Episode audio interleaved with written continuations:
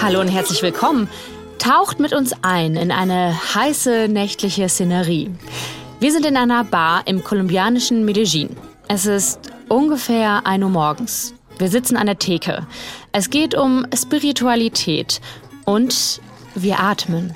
Wir atmen zusammen, um uns erstmal darauf einzustimmen.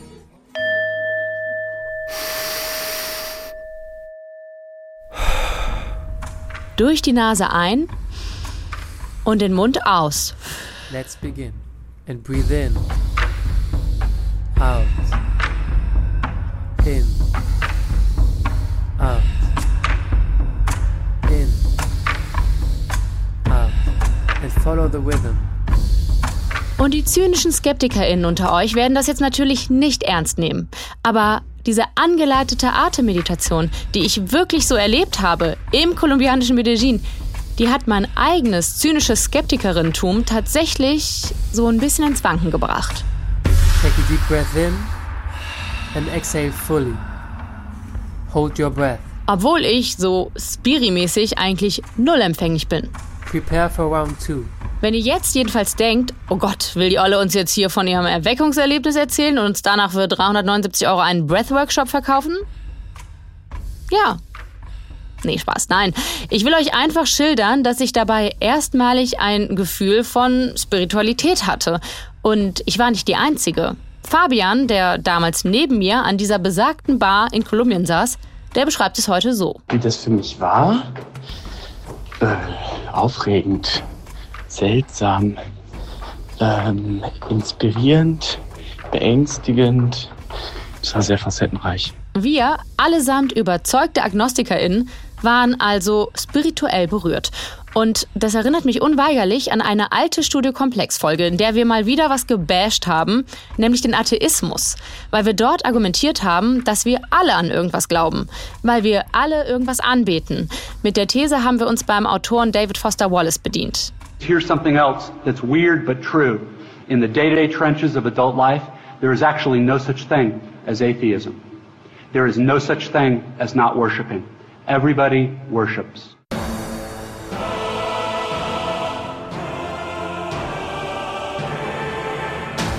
Und ob das jetzt Gott, Allah oder Beyoncé ist, das sei mal dahingestellt. Aber wir Menschen beten alle irgendwas an oder sind auf der Suche danach. Der Mensch ist ein Sinnsucher und er gibt sich nicht so leicht zufrieden mit dem alltäglichen Sinn, sondern er verlangt sehr oft den sensationellen Sinn. Okay, halten wir das also als Prämisse fest. Wir alle glauben an irgendwas und uns allen wohnt eine Form der Sinnsuche inne. Aber wohin die uns treibt, und das sind ganz offensichtlich ja keine Gotteshäuser mehr für viele, das ist ein Punkt, der entscheidend wird in dieser Folge. Und für den kehren wir nochmal zurück in die Bar in Medellin. Denn ich habe ehrlicherweise nur die halbe Geschichte erzählt. Ja, uns BarbesucherInnen hat das Atmen irgendwie geflasht und wir fühlten uns tatsächlich ein bisschen spirituell berührt. Aber ich habe noch nicht erzählt, wie die Story zu Ende ging. Oder wie wir überhaupt dazu gekommen sind, diese Atemmeditation zu machen. Besser gesagt, durch wen? Ich würde ihn jetzt mal Brian nennen. Brian passt irgendwie ganz gut. Ähm, ja, also die Erfahrung war ins, insgesamt irgendwie sehr, sehr interessant, weil Brian sehr überzeugt davon war, dass er etwas weiß, was die Welt verändern könnte, wenn es alle wissen. Und er hat uns auch erzählt, dass er Krebs äh, seiner Mutter geheilt hat dadurch. Und insgesamt wirkte das schon auch nicht ganz so glaubwürdig. Andererseits hat er die ganze Zeit irgendwelche statistischen und wissenschaftlichen Slides rausgepackt zu irgendwelchen Gamma- und Beta-Wellen. Also es war in einem verdammt wissenschaftlichen Anstrich, das Ganze. Tja, leider blieb uns nach Brians pseudowissenschaftlichem Vortrag der freie Atem dann eher am Halse stecken und jegliche spirituelle Erreichbarkeit verflog schneller als der Heilige Geist. Krebs heilen durch Atmung? Really? Aber ist das nicht irgendwie schade?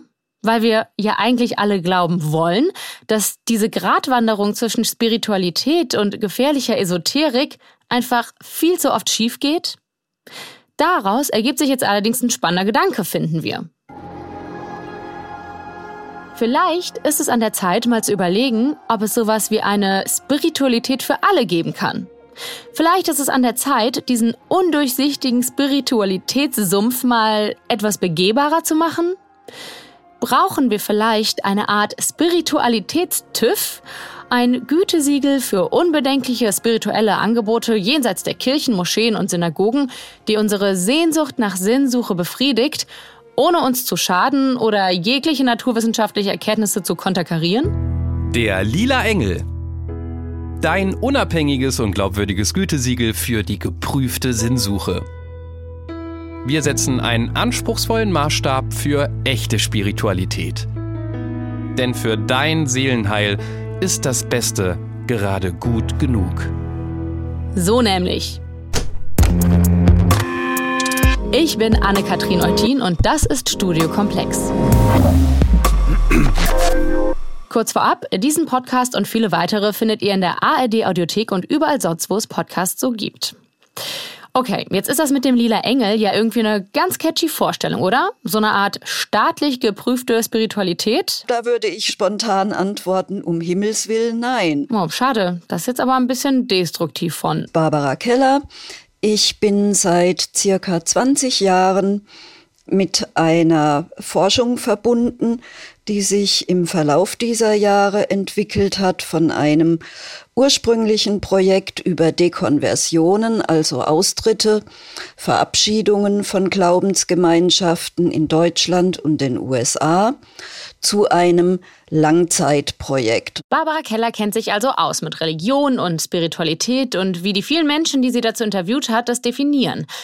Leider haben die vielen Interviews auch dazu geführt, dass sie sich auf so gar keine eindeutige Definition einlassen will mit mir. Und ich habe es echt versucht. Aber gibt es denn sowas in der Wissenschaft wie so einen kleinsten gemeinsamen Nenner, wie sich Spiritualität definieren lässt? Ich schwank jetzt die ganze Zeit, ob ich Spiritualität oder Spiritualität nenne. Aber ich glaube, es geht beides, ne?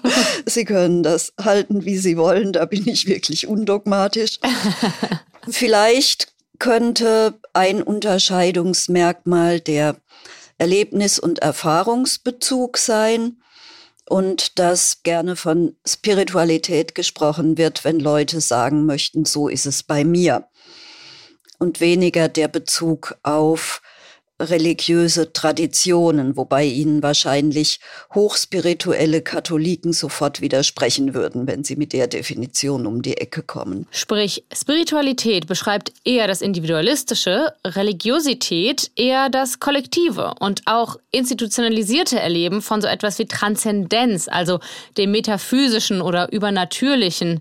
Also von der Frage, gibt's denn was jenseits von unserer Alltagserfahrung? Gibt es sowas wie ein höheres Selbst, um das ich mich in diesem Leben vielleicht kümmern sollte? Okay, wir haben also jetzt eine grobe Vorstellung davon, was Spiritualität ist. Und immerhin lässt sich Barbara Keller, die unseren lila Engel erstmal mit Um Himmels Willen Nein abgeschmettert hatte, jetzt rein theoretisch auf unsere Idee ein. Ich überlege, was wären jeweils die Vor- und Nachteile oder was wäre das Modell dahinter? Haben Sie im Sinn sowas wie eine Stiftung Warentest für spirituelle Angebote? Exakt, sowas wie so ein TÜV-Siegel oder so. und was wären dann die Kriterien? Würden Sie prüfen, ob es umweltfreundlich ist, gesundheitsfördernd? Gesundheitsfördernd, das ist doch ein super Ansatz, oder? Es müsste mir ja auch helfen, also wahrscheinlich eine gewisse Wirksamkeit. Das ist natürlich bei Spiritualität schwer nachweisbar, aber zumindest, dass mir keine falschen Versprechungen gemacht werden. Es gäbe vielleicht noch ein Modell und dazu kann ich vielleicht auch ein bisschen was sagen. Ich habe vorhin in meiner Selbstdarstellung nicht erwähnt, dass ich noch eine zweite Beschäftigung habe. Ich äh, bin Psychotherapeutin und da gibt es ja auch eine Unterscheidung zum Beispiel von wissenschaftlich mehr oder weniger validierten Verfahren. Daran könnten Sie auch denken. Wenn oh, Sie, das ist, klingt ja spannend. Sie, Können Sie ins Detail gehen? da kann ich im Moment nur spekulieren. Aber ne, da müssten Sie vielleicht dann auch definieren, was sind denn ihre Anforderungen an Spiritualität. Vielleicht wäre eine Minimalanforderung, es soll nicht schaden. Ja, auf jeden Fall. Ja, nehme ich, nehme ich. Hm, ich mache hier schon Notizen. Da könnten Sie sich umtun in den Bereichen, die sich zum Mainstream der Gesellschaft in einem gewissen Spannungsverhältnis befinden. Umgangssprachlich Sekte genannt. Und mhm. da gibt es immer wieder auch das Argument, Leute kommen mit Beeinträchtigungen raus, im schlimmsten Fall, mhm. im Extremfall traumatisiert. Das würden sie mhm. nicht wollen bei ihrer, ich sag mal, zertifizierten Spiritualität, ne? Nee, auf gar keinen Fall. Und dann würde ich ja tatsächlich auch noch wollen, dass es nicht nur nicht schadet, sondern dass es bestenfalls auch Effekte gibt. Positive Effekte. Da wäre die Frage, was wären das für welche für Sie? Möchten Sie gesünder sein? In welcher Hinsicht? Möchten Sie mehr Verbundenheit verspüren zu wem oder was auch immer? Und da merken Sie vielleicht schon, wie es schwierig wird. Einerseits zwischen Wellness und andererseits Psychotherapie und im klassischen Sinne religiösen Angeboten zu navigieren. Ne? Okay, ich lasse unsere Produktentwicklungsabteilung Barbara Kellers Fragen mal einbinden. Wie kann unser lila Engel funktionieren? So funktioniert der lila Engel. Zuerst prüfen wir den Bullshit-Anteil. Das ist die Zahl uneinlösbarer Versprechungen wie heilt Krankheit oder psychische Störung XYZ multipliziert mit der Zahl potenziell verlorener Lebensjahre, wenn das Angebot anstelle professioneller medizinischer Betreuung in Anspruch genommen wird. Bullshit-Anteile führen zu Punktabzug. Ebenso der Brainwash-Koeffizient. Das ist die Wahrscheinlichkeit, dass das Angebot spirituell nur dann wirkt, wenn ich vorher meine Familie und Freunde verlasse und mich einer wildfremden Person vollständig unterwerfe. Das Herz der Prüfung aber ist der Spiritual Benefit Factor. Hier geht es um die spirituelle Qualität. Gemessen wird die Glaubwürdigkeit des jeweiligen Nutzerversprechens. Wenn das also lautet, finde deinen inneren Buddha, wird eine repräsentative Gruppe von NutzerInnen befragt, ob sie den denn tatsächlich gefunden hat. Volle Punktzahl oder sich wenigstens so fühlt, als hätte sie ihn gefunden. Halbe Punktzahl. All diese Kennziffern gehen in eine Punktwertung von 0 bis 100 ein. Ab 75 Punkten gibt's den begehrten Lila Engel. Helena, ihr merkt, es ist ein ganz schön komplexes und ambitioniertes Unterfangen, ein Gütesiegel für Spiritualität zu entwerfen. Eventuell haben wir uns auch ein bisschen weit aus dem Fenster gelehnt. So, erstmal runterkommen. Setzt euch oder legt euch hin. Nicht aus dem Fenster lehnen, sondern atmen durch die Nase, rein durch den Mund, raus, tief ein, aus, ein, aus, tief ein und die Energie halten. Okay, wenn ihr soweit seid, dann kann Anne jetzt weitermachen. Also ich habe mitgemacht und es hilft. Und das ist tatsächlich auch kein Hokuspokus. Angeleitete Atemtechniken gibt es schon seit Ewigkeiten, auch von so richtig echten approbierten Ärztinnen, by the way. Womit diese Atemtechniken jetzt aber kommerzialisiert und spirituell aufgeladen werden, das ist halt der Kasus Knaxus. Und ich denke, es ist an der Zeit, jetzt mit frischem Atem mal diese spirituellen Angebote, die wir mit dem Lila Engel prüfen wollen, genauer anzuschauen. Und dafür gibt es eine Person, die tatsächlich schon sowas wie der Lila Engel herself ist. Nur von einem nicht ganz unabhängigen Arbeitgeber. Ich bin Claudia Jetter. Ich bin Referentin bei der Evangelischen Zentralstelle für Weltanschauungsfragen. Wir sind ein äh, kleines wissenschaftliches Institut, das zur Evangelischen Kirche Deutschland gehört, zur EKD. Und ich beschäftige mich speziell mit dem Lebenshilfemarkt und vor allem zunehmend äh, derzeit mit dem digitalen Lebenshilfemarkt. Also alles, was es da an Lebenshilfeangeboten so gibt, vor allem Influencing und dergleichen. Bist du selbst zum Beispiel, um direkt mit der Gretchenfrage hier loszulegen, bist du ähm, eher spirituell oder eher religiös oder vielleicht auch gar nichts davon? Also nach der losen Definition bin ich äh, vermutlich eher spirituell, aber ich arbeite natürlich für die Kirche, sprich es ist durchaus eine ähm, Art religiöse Innerlichkeit oder spirituelle Innerlichkeit, die in einem bestimmten Traditionskontext auch gebunden ist. Ja. Mhm. Das ist eine super Hinleitung dann zu der Frage, wie du Spiritualität dann generell definieren würdest, auch gern in der eher losen Definition, wie du schon meintest. Das ist wirklich schwierig, da eine klare Trennung zu treffen. Ich glaube, es ist auch eigentlich gar nicht so wirklich möglich. Ich versuche das immer so ein bisschen aufzudröseln. Sehr also gerne. es gibt äh, Spiritualität logischerweise auch innerhalb der Religion. Und zwar dort häufig, also ich bezeichne es da gerne als religiöse Innerlichkeit. Ähm, Also wir haben verschiedene religiöse Praktiken, aber nicht alle Praktiken sind letztendlich dann auch eben, Ja, Entschuldigung, Das hört sich nach so einem schönen Festnetztelefon an. Da kann man. Ein Moment, ein Moment. Hallo? Hi. Du, Rüdiger, ich kann heute gar nicht. Ich bin im Interview und ich habe nur einen falschen Knopf gedruckt. Ähm, ich rufe dich nachher zurück, ja? Genau, bis dann. Ciao. So, und dann machen wir das gute Ding leise. So, tut mir leid. gar kein Problem. Liebe Grüße auch an Rüdiger hier. Wir fangen nochmal an mit der Definition von Spiritualität äh, und gerne auch von, von Religiosität dann. Äh, ich glaube, du hättest automatisch diese Unterscheidung auch getroffen jetzt, ne? Genau, ja, also äh, wie gesagt, ähm, es ist sehr schwer, da eine klare Trennung zu finden, denn natürlich kann man das nicht einfach so einander gegenüberstellen, denn Spiritualität ist durchaus auch Teil von Religion. Und wir verwenden aber jetzt allgemein häufig Spiritualität in einer Art loseren Definition. Es zielt dann häufig ab auf eine Art Sehns- Sehnsucht nach Erfahrungen des Außergewöhnlichen, nach Sehnsucht von Transzendenz, also Transzendenzerfahrungen und nach einer Art Zugehörigkeit zu einem größeren Ganzen. Also so könnte man es jetzt mal ganz knapp definieren. Und ich glaube, was bei den meisten Menschen immer mitschwingt, ist, dass Spiritualität sozusagen losgelöst ist von einer ganz bestimmten Gruppenzugehörigkeit oder von einer Art institutionalisierten Form von dieser spirituellen Innerlichkeit. Und das ist ja spannend, weil das war tatsächlich unser ursprünglicher Denkansatz. Sollten wir Spiritualität nicht institutionalisieren, um sie auch irgendwie in gewisser Weise ein bisschen mehr zu legitimieren? Also einfach, äh, ne, wie die Kirchen selber ja auch, die ähm, ja nun mal andere Probleme gerade haben.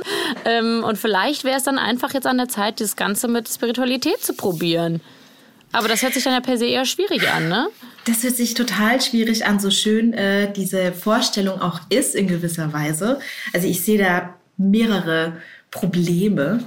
Ähm, also zum einen schon mal eine Institutionalisierung, also in gewisser Weise, der Staat ist zur Neutralität verpflichtet.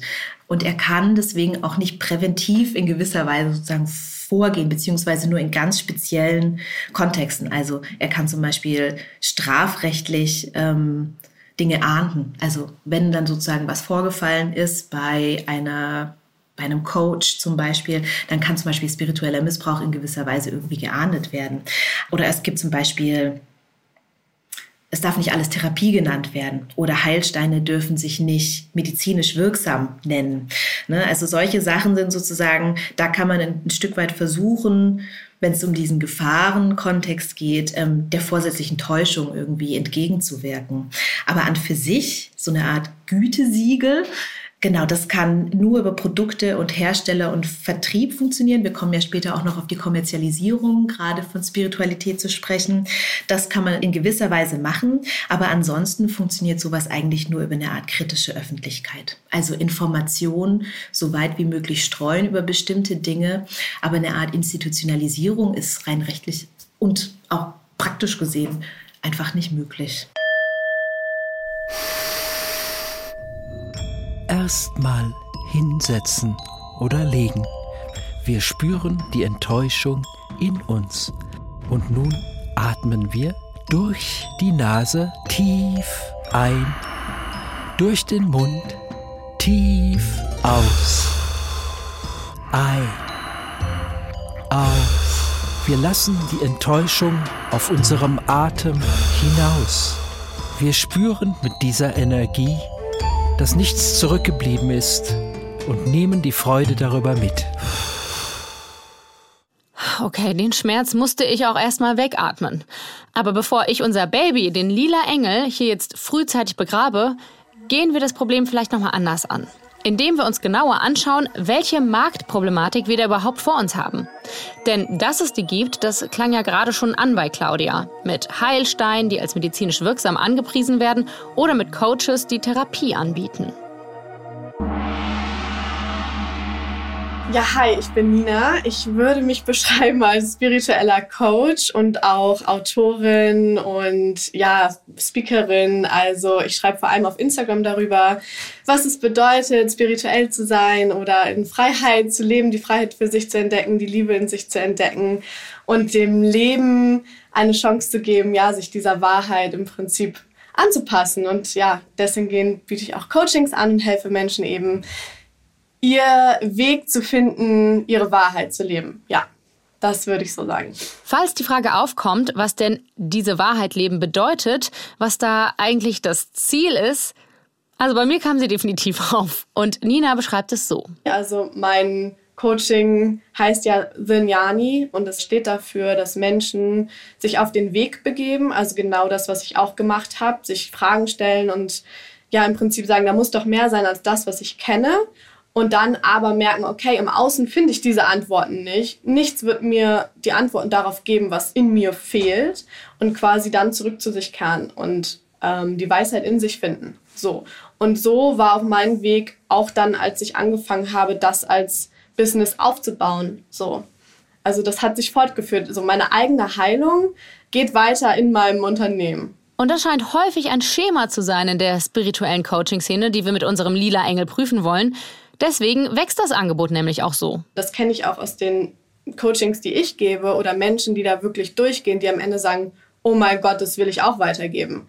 Das heißt, wenn wir es so sehen, ist das ein super Zeichen, dass immer mehr Menschen im Prinzip in diese Richtung gehen wollen, weil immer mehr Menschen anderen Menschen helfen können, ein Leben in Frieden zu führen. Auch wenn ich persönlich wirklich, wirklich schwer zugänglich bin für solche Formen des Coachings, dann denke ich mir zunächst einmal, Okay, also wenn es den Leuten hilft, ein Leben in Frieden zu führen, Juti, dann viel Erfolg. Man muss nur wissen, was man da verkauft und wie man es verkauft. Und den Weg musste auch Nina erstmal für sich finden. Definitiv, ja. Aber das war ganz am Anfang, wo ich selber noch, ähm, ja, auch in den Schritten war, mich zu finden. Was ist das, was ich anbiete? Und dann, je unklarer dein Angebot ist, desto unklarere Klientinnen ziehst du auch an es war nicht oft, aber ich glaube ein, zwei Mal, dass ich dachte, wow, äh, nee, das ist not for me. Das ist nicht das, wo ich mich auch, sag ich mal, wohlfühle. Not for me, das waren dann Menschen, die traumatisiert waren und eigentlich vor allem eins gebraucht hätten. Eine professionelle Psychotherapie. Und in ihrer Verzweiflung wahrscheinlich dachten, Ninas Angebot sei eigentlich genau sowas, weil sie es ja auch recht ähnlich verkauft hat. Da war es dann auch noch in dem Wortlaut psychologische Beratung. Damit ziehst du dann nochmal andere Menschen an, die denken, ne, okay, psychologische Beratung, so blöd das klingt, ist ähnlicher wie Psychotherapie, als wenn du sagst Coaching. So. Also auch da, so diese Feinheiten, die sind entscheidend für die Menschen auch, die du anziehst. Und je feiner ich geworden bin, in dem mittlerweile weiß ich, okay, ich begleite Menschen, ihre Wahrheit zu leben. Punkt. Und ein Mensch, der Kriegstraumata erlebt hat, der würde niemals zu mir kommen und sagen, okay, ne, der ist eher damit beschäftigt, wie kann ich überhaupt die nächste Nacht gut überleben. Ich muss aber sagen, mich wundert es nicht bei der Knappheit an richtigen Therapieplätzen. Klar wird man da verzweifelt, klar greift man da nach jedem Strohhalm. Aber gerade deshalb denke ich mir auch, vielleicht wäre unser lila Engel als Qualitätssiegel doch gar nicht so verkehrt. Nina ist überraschenderweise aber so gar keine Anhängerin unserer Idee, Spiritualität mit einem Gütesiegel zu regulieren. Spiritualität will nicht von außen reguliert werden. Das wäre Religion. Spiritualität ist so individuell, dass nur meine eigenen Grenzen mir zeigen, wo zu Ende ist. Und nur meine eigenen Grenzen mir zeigen, was reguliert werden sollte und was nicht. Aber dass jemand von außen sagt, das Ja und das Nein, das ist gerade das, wofür Spiritualität steht, da drüber zu stehen und das, ja, darüber zu stehen. Gar nicht das nicht zu wollen, weil Spiritualität will nichts, sondern steht einfach darüber und ist.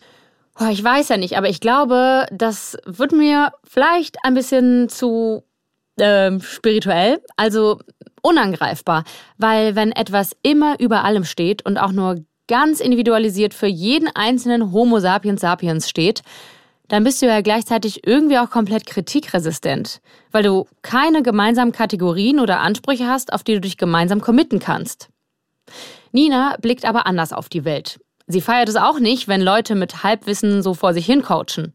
Aber sie findet, es bringt nichts, sich zu vergleichen. Ich nehme das gar nicht so wahr, weil ich gar nicht so viel rechts und links gucke, ehrlich gesagt. Also ich schaue nicht viel rechts, weil ich denke immer, es gibt von allem viel. Jeder darf und kann und sollte machen, was er oder sie fühlt und für richtig hält. Aber ich bin immer der Meinung, das ist auch Thema Wahrheit. Ich bleibe bei meiner Wahrheit. Ich mache, was ich fühle und alles andere lasse ich sein und habe da ehrlich gesagt gar nicht so viele Gedanken oder Wahrnehmungen zu, muss ich sagen, weil es ist ja auch dann eine Bubble und ich weiß auch, dass das dann eben auch in meinem Blick gerade ist, wobei das dann auch wieder mehr wird. Also ich glaube, von allem gibt es immer genau richtig viel.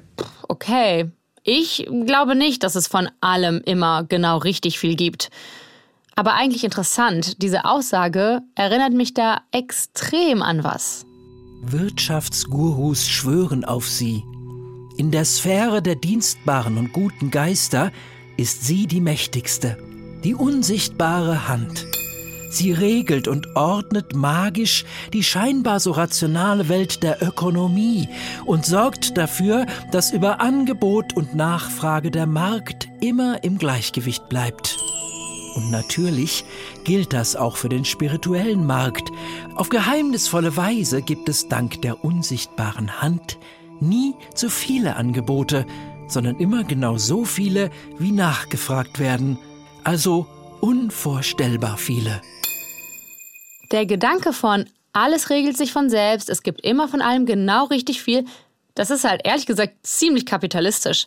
Und damit sind wir auch ziemlich smooth wieder bei Claudia Jetter, die zu diesem ganzen spirituellen Lebenshilfemarkt forscht. Ihr ist da nämlich vor allem eins aufgefallen. Es wird viel von Weiterentwicklung, von Optimierung, von Wachstum. Wachstum ist ein wahnsinnig äh, wichtiges Wort, das man eigentlich bei allen findet, egal ob bei Laura Marlina Seiler oder bei Veit Lindau oder bei allen größeren Coaches und ähm, Coachinnen. Man versucht dezidiert positive und unbelastete Begriffe zu verwenden, die sehr schön eigentlich in unser kapitalistisches System passen. Ich wollte gerade sagen, das sind ja alles sehr kapitalistische Wachstum, Wachstum ja, und so, ne? Absolut. Optimierung.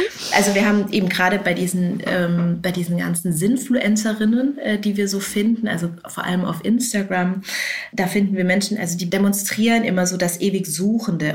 Auch das Scheitern ist ein bisschen Teil äh, des Narrativs, aber also das Zentrum ist immer Veränderung. Das macht auch einen ganz zentralen Teil ihrer Anziehungskraft aus. Und das ist eben ideal einfach im kapitalistischen Zeitalter weiter, weil dieses ständige Wachstum und die Selbstoptimierung werden total gepriesen. Und jede neue Praktik und jede neue Lehre hat dann das Potenzial, das spirituelle Ich weiterzuentwickeln. Gleichzeitig aber eben ohne dabei Verbindlichkeit gegenüber anderen zu schaffen. Klingt im Netz dann ganz oft so. Hallo, du wundervolle Seele. Hallo zurück. Alles ist möglich, wenn du wirklich dazu bereit bist. Ja, na toll, alles ist möglich. Wir sind auch bereit. Das Problem ist ja nur. Du glaubst nicht an dich. Äh, lässt sich ja zum Glück ändern. Gemeinsam mit den ganzen Coaches, ne? Und natürlich haben wir da schon alles Mögliche versucht. Vielleicht hast du schon Coaching gemacht, vielleicht hast du schon Therapie gemacht, vielleicht warst du auch schon auf Retreats, vielleicht warst du auf Yoga-Reisen, vielleicht hast du Hypnose schon gemacht. Ja? Vielleicht warst du bei einer Heilpraktikerin oder beim Heilpraktiker schon. Ja, hat nur nicht geklappt. Aber auch kein Wunder, weil die Lösung gibt es ja nur. Individuell natürlich, weil jeder Mensch ist anders und jeder Mensch ist individuell. Ja, okay, dann gucken wir halt gemeinsam nur noch ganz individuell auf uns selbst. Schau, ob du in dem Feuer der Transformation stehen kannst und gleichzeitig in deinem Herzen Ruhe findest. Was ist, wenn dieses Feuer, in dem du gerade stehst, für dich da ist, dass du etwas loslassen darfst, etwas heilen darfst, etwas transformieren darfst? Es lohnt sich, in dir zu vergeben. Es lohnt sich in dir einen liebevollen Blick auf dich zu richten, denn du bist geleitet, du bist geliebt, du bist geführt. Der Trend geht hin zu kleinen spirituellen Praktiken im Alltag, die ich aber für mich alleine mache. Und dann eventzentriertes Leben in der Gemeinschaft. Aber sozusagen eine dauerhafte Vergemeinschaftung, so wie früher, äh, ich gehe jeden Sonntag in die Kirche und ich helfe dann noch beim Kirchenkaffee oder ich mache dann noch beim Bazar mit oder Besuch ältere Leute, solche Dinge sind einfach nicht mehr der Zeit entsprechend oder den Bedürfnissen entsprechend. Und das ist auch mit ein Grund, warum sich viele eben abwenden von institutionalisierten Formen von Religion. Und das betrifft jetzt auch nicht nur die Kirchen. Also ich äh, arbeite auch viel zum Beispiel zu digitalen Hexen.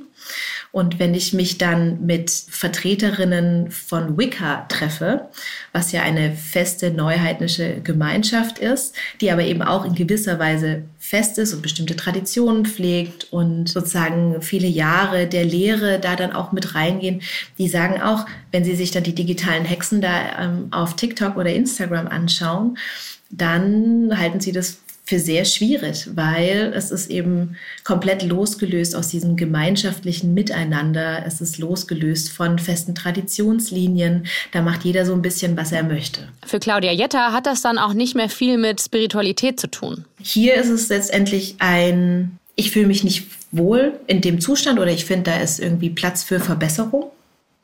Ich suche mir ein adäquates Mittel, um dies zu ändern und gehe da jetzt sozusagen in den in den Kaufvertrag ein. Jede Krise muss sozusagen Anfang von was Positivem sein. Also es ist immer dieser Gedanke, dass, okay, eine Krise darf sein, ja, theoretisch, die muss aber überwunden werden. Aber man ist nicht angenommen oder aufgefangen. Also du meinst, dass es nur noch um Selbstoptimierung geht quasi? Aus der religiösen Sicht gesehen ist natürlich auch das Problem, dass viele Dinge dann oberflächlich werden, weil selbst gewisse spirituelle Praktiken irgendwann nur noch instrumentell verwendet werden. Also zum Beispiel letztes oder vorletztes Jahr gab es den Hype um das Manifestieren. Oh ja, und wer nicht so viel auf TikTok unterwegs ist, dem sei hiermit ein klassisches Beispiel gereicht von Vibe with Sally. Ich weiß nicht, ob ihr schon was von dem Lucky Girl Syndrome gehört habt, aber meine ganze For You-Page ist gerade damit voll, primär von amerikanischen Creatoren. Und ich glaube ja eh an die Kräfte des Universums. Ich manifestiere auch schon seit vier Jahren, glaube ich, mittlerweile. Und ich habe hier jetzt zum Beispiel auch immer auf meinem Schreibtisch mein Mondwasser und daneben sind auch meine Kristalle und so weiter. Ich glaube an diese Sachen halt extrem. Und zwar, vielleicht kennt ihr selber auch irgendwie jemanden in eurem Bekanntenkreis oder auch ein Mädchen, was einfach immer Glück hat. Egal, was diese Person anfasst, sie hat immer Glück und bei diesem Syndrom geht es eben darum, sich das selber anzueignen. Also, dass man selber auch eine Person wird, die immer Glück hat. Das ist eigentlich gar nicht so neu, das gibt es auch schon seit dem 19. Jahrhundert. Die Grundzüge gehen auf den ähm, Geistheiler Phineas Quimby zurück. Und das, also Zentrum ist sozusagen das Gesetz der Anziehung.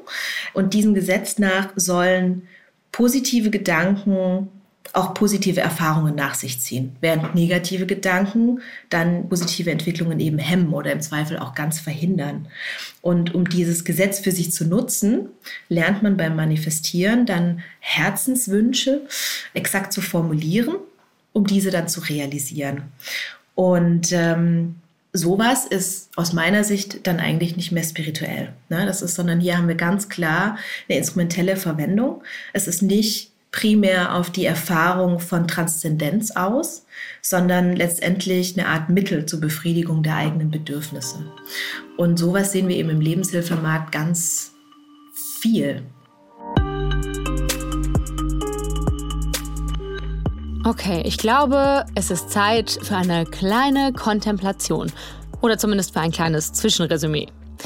Wir haben ja schon verstanden, dass Claudia unser Gütesiegel nicht so prickelnd findet. Aber gleichzeitig hat sie in ihrer Beschreibung dieser ganzen spirituellen Szene, besonders online, ja sehr deutlich gemacht, dass eine Regulierung oder zumindest mal ein Gütesiegel eigentlich nicht schaden würde, wenn wir Spiritualität für alle gefahrlos zugänglich machen wollen.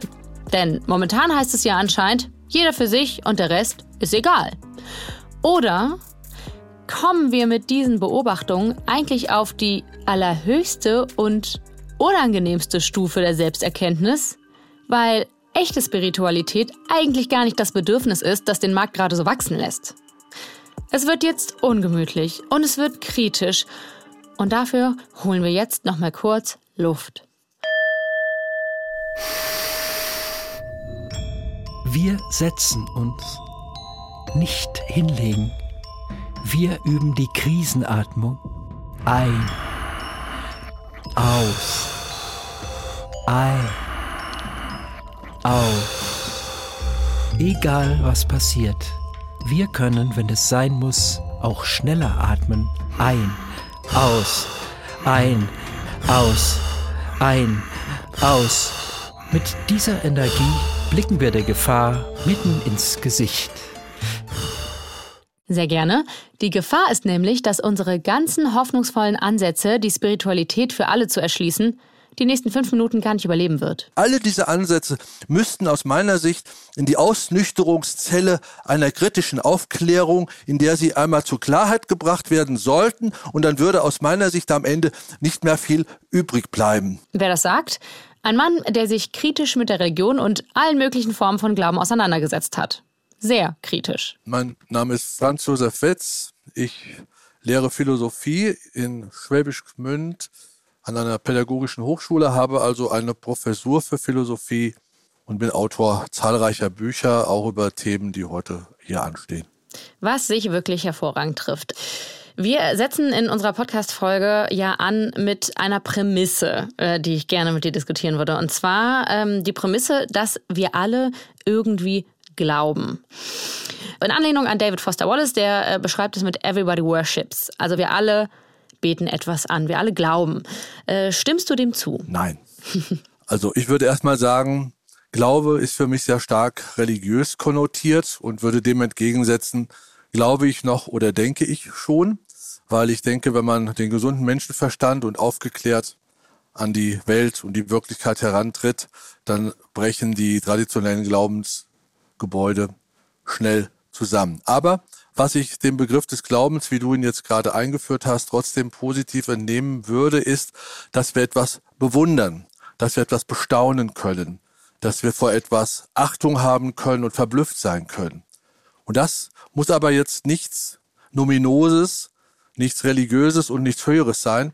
Das kann die Wirklichkeit schon sein, wie sie um uns herum ist, in ihrer uns unverfügbaren Gestalt. Da meine ich etwa die Natur, die Berge, die Meere, denn der gestirnte Himmel, das, was die modernen Wissenschaften beschreiben, selbst das, was die Wissenschaften beschreiben, ist aus meiner Sicht eben der höchsten Bewunderung würdig. Also doch, höchste Bewunderung. Das ist doch eine Art von spiritueller Erfahrung. Ich sehe die Meere, die Berge und ich erkenne plötzlich den tiefen, großen Zusammenhang zwischen allem. Den Sinn von allem, oder nicht? Das, was die moderne Kosmologie und Evolutionsbiologie und andere wissenschaftlichen Disziplinen uns zur Bewunderung anbieten, ist in letzter Beziehung sinnfrei. Es ist nicht sinnlos, aber sinnfrei. Das, was wir aber generell sonst so mit dem Glauben verbinden, das sind so höhere Sinnstrukturen, die einer bestimmten Sehnsucht nach etwas Tieferem, nach etwas Geheimnisvollem, nach Tiefe entsprechen. Und für diese Formen der Bewunderung sehe ich eigentlich keine Möglichkeit. Sie halte ich unangemessen. Sinn ist ja so als solcher gar nicht zu bekommen. Um es mal paradox zu formulieren, Sinn ist so etwas wie Gemüse. Sinn ist so etwas wie Gemüse. Wow, Leute, ist das vielleicht der schönste Satz der Folge bisher? Sinn ist so etwas wie Gemüse? Macht euch bereit für eine Parabel, die Franz Kafka vor Neid erblassen lassen würde. Wenn Sie in ein Geschäft gehen, in einen Gemüseladen, Obst- und Gemüseladen und sagen, Sie hätten gerne zwei Kilo Gemüse, dann bietet Ihnen der Gemüsehändler Brokkoli, Spinat, Blumenkohl an. Dann sagen Sie aber ihm, nein, nein, ich will nicht Brokkoli, ich will nicht Spinat, ich will auch kein Blumenkohl, ich will Gemüse. Sagt er, ja, das ist doch Gemüse. Was ich damit sagen will, Sinn gibt es nicht als Sinn. Sinn gibt es so wenig wie Gemüse. Sinn und Gemüse sind Sammel- und Oberbegriffe für etwas, das nicht direkt existiert. Es gibt Sinn immer nur in Form etwa von ganz konkreten Dingen, etwa in Form einer harmonischen Partnerschaft, gelebter Freundschaften, übergreifender Aufgaben, eines guten Buchs, ansprechender Musik, eines gelungenen HR oder ähnlichem mehr, aufregender Sexabenteuer und so weiter. Aber es gibt Sinn nicht an sich. Aber das ist auch gar nicht so schlimm. Denn das Glück unseres Daseins hängt eigentlich nicht so sehr von den guten Antworten auf letzte Fragen ab, sondern auf gute Antworten auf die vorletzten Fragen, nämlich ob wir eine gelungene Partnerschaft haben, ob unser Beruf uns erfüllt, ob wir gute Freundschaften pflegen. Die guten Antworten auf die vorletzten Fragen. Ich muss ja zugeben, mit sowas kriegt man mich einfach. Das klingt zwar so latent nihilistisch für mich, Aber nein, Franz Josef Wetz sagt ja sinnfrei und nicht sinnlos. Ganz sicher ist jedenfalls, er findet es generell nicht gut, Spiritualität für alle zugänglich zu machen, weil er dem höheren Glauben an sich, also dem Gemüse, nichts abgewinnen kann. Wenn wir aber stattdessen an gelungene Beziehungen oder erfüllende Berufe glauben, also an Brokkoli oder Auberginen, dann findet er das voll okay. Aber wenn ich das jetzt weiterdenke, bestätigt es dann nicht tatsächlich auch die Tendenz, dass wir gar nicht so sehr auf Sinnsuche anstatt auf Selbstoptimierung aus sind? Dass wir eben gar nicht wirklich spirituell sein wollen? Durch Corona wurde das ja extrem ausgebremst, aber jetzt äh, läuft das wieder sehr stark an, nämlich, dass die Menschen ihren Sinn immer weniger über die großen Sinnerzählungen bilden, sondern über die Qualität von Erlebnissen. Also ein Leben ist umso sinnvoller, je mehr schöne, intensive Erlebnisse man zusammen addieren kann. Und in diesen Erlebnissen geht es darum, dem Verlangen nach der prallen, nach dem prallen dionysischen Leben, wie es dann Friedrich Nietzsche beschrieben hat und einige Erlebnisphilosophen dann auch noch im 20. Jahrhundert wie Georges Bataille. Es geht um dieses pralle Leben eben intensiv auszukosten, im Bewusstsein, dass dieses Leben ja etwas Einmaliges ist, das, weshalb auch die Angst vorm Verpassen sehr groß ist und man aus diesem Grund bemüht und dadurch auch unter Druck gerät, nämlich bemüht ist, in diesem einen Leben am liebsten fünf Leben unterzubringen. Und Franz Josef Wetz macht es jetzt noch schlimmer. Er findet diese durchkapitalisierten Spiritualitäts-Pseudo-Angebote, die eigentlich am Ende ja nur Erlebnisqualitätssteigerungsangebote sind, was ein Wort, wow, er findet die auch noch viel akzeptabler. Jetzt ist das alles aus meiner Sicht relativ unproblematisch, wenn das jetzt wieder noch keine Wahrheitsansprüche damit verbunden sind. Ich unterscheide ja immer zwischen diesen Erlebniswerten und Erkenntniswerten. Ich sage, okay, wenn dir das wichtig ist, auch der Yogakurs, der dient ja auch nicht immer nur dazu, mich tiefer in die Wirklichkeit hineinblicken zu lassen, sondern auch den Stress abzubauen, mit mir selber mehr in Einklang zu kommen. Solange damit alle keine Wahrheitsansprüche verbunden sind, ist das völlig in Ordnung. Dann ist das eine Art von Live Lifestyle. Das gehört zum Design unseres Daseins, indem wir uns eine Bedeutsamkeit oder auch einen Sinn geben wollen im Leben ohne dass das Leben selbst einen Sinn hat. Den Sinn des Lebens gibt es nicht. Und an dem Sinn im Leben können wir auf diese Art und Weise durchaus bauen. Spirituelle Praktiken sollen laut unserem säkularen Franz also besser nicht so tun, als könnten sie uns die Welt und den Kosmos und unser ganzes Leben so auf der Gemüseebene erklären, sondern schön auf ihrem Lifestyle-Coaching-Level bleiben. Für die wirklichen Erkenntnisse, da ist dann die Wissenschaft zuständig. Und den großen Sinn des Lebens, den sollten wir besser mal eh ganz schnell vergessen. Okay, dann machen wir halt den lila Engel für nur spirituell angehauchte Selbstoptimierungsangebote, oder? Moment, Moment. Sie werden verstehen, dass ich als Sprecher der Interessengemeinschaft Weltreligionen hier im Namen Gottes, Allahs, Jehovas und aller weiteren Mitglieder energischen Widerspruch einlegen möchte. Sinn ist seit Jahrtausenden Markenkern und Unique Selling Point der großen Glaubensanbieter. Wir liefern inzwischen Milliarden von überwiegend zufriedenen Kunden verlässlich Sinn in der gewünschten Tiefe. Der Versuch der Naturwissenschaften, als relativer Newcomer auf diesem Markt den Monopolisten zu spielen, erfüllt den Tatbestand der unlauteren Konkurrenz. Unsere Anwälte werden sich diesbezüglich bei Ihnen melden.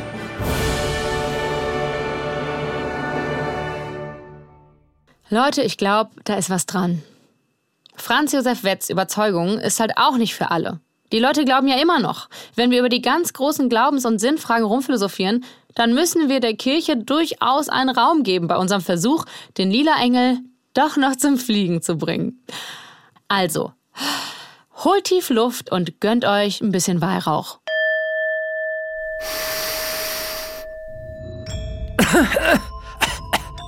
Wir warten kurz, bis sich der Weihrauch verzieht und atmen sehr tief durch die Nase ein durch den Mund aus.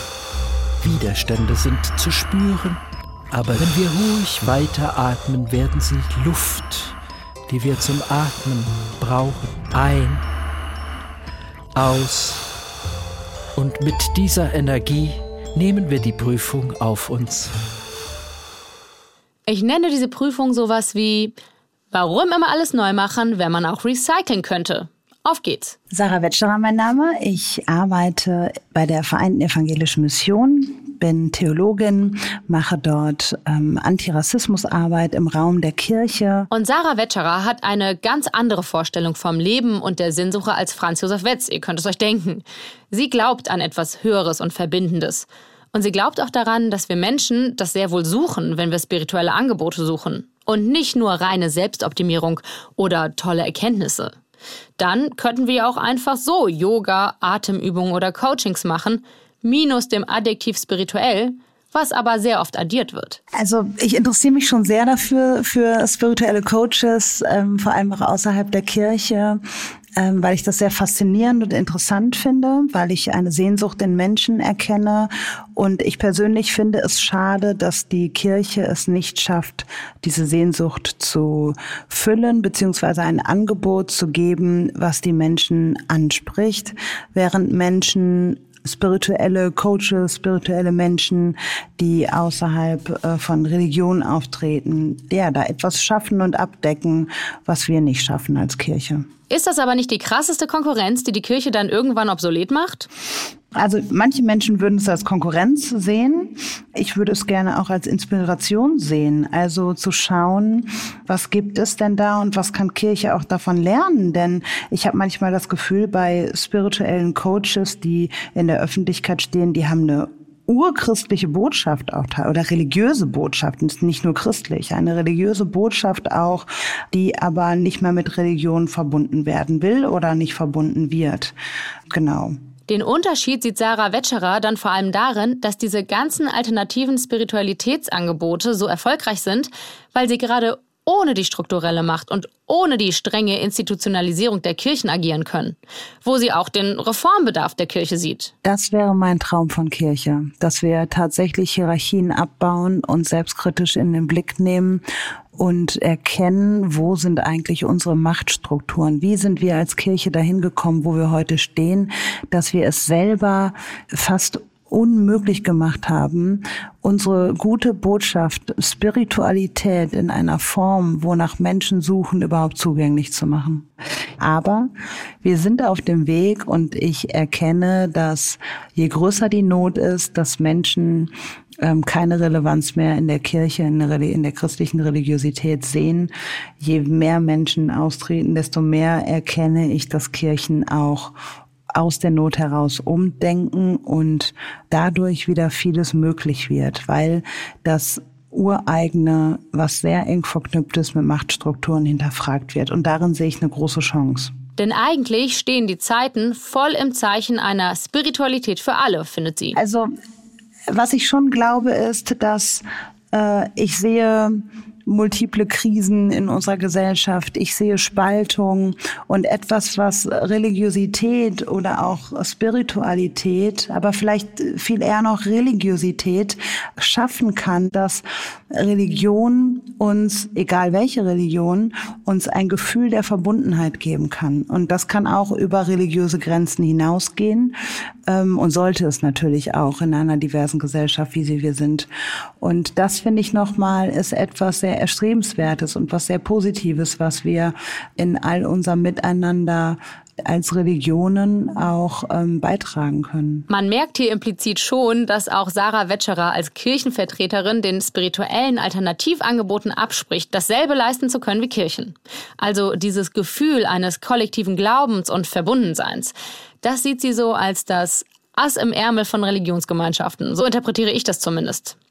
Und auch wenn spirituelle Coaches und Co sehr viel individualistischer funktionieren, auch hier sieht sie Machtstrukturen, auf die man zumindest gucken sollte. Ich finde schon, dass wir machtkritisch drauf gucken sollen, denn wenn wir spirituelle Angebote geben, dann ähm, sprechen wir Ebenen in Menschen an, die über das Kognitive herausgehen. Und dadurch haben wir auch unglaublichen, machtvollen Einfluss auf Menschen. Und der muss sehr sensibel und achtsam ähm, angeschaut werden. Ob der reguliert werden darf, weiß ich nicht, aber ich würde schon dafür plädieren, dass wir da sehr sensibel mit umgehen. Wir bleiben einfach liegen. Wir spüren plötzlich, wie einfach alles ist und immer schon war. Wir müssen gar nicht selber atmen. Es atmet uns durch die Nase ein, durch die Ohren aus, überall ein, überall aus. Wir sind Atem. Ein, aus, ein, aus, ein, aus, ein, aus, ein, aus, ein, aus, ein. Okay, wow.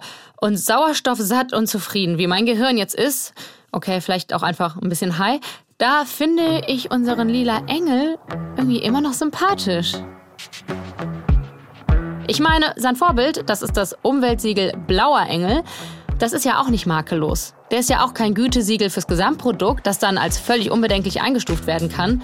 Und trotzdem hat der blaue Engel die Marktstandards angehoben. Und dass der Spiritualitätsmarkt das auch ganz gut vertragen könnte, das liegt auf der Hand. Wer also frei nach Max Weber religiös unmusikalisch ist, aber trotzdem auf Sinnsuche, dem könnte das doch Orientierung bieten. Weil diese Menschen ja vielleicht auch eher empfänglich für Charlatanerie und Halsversprechen sind.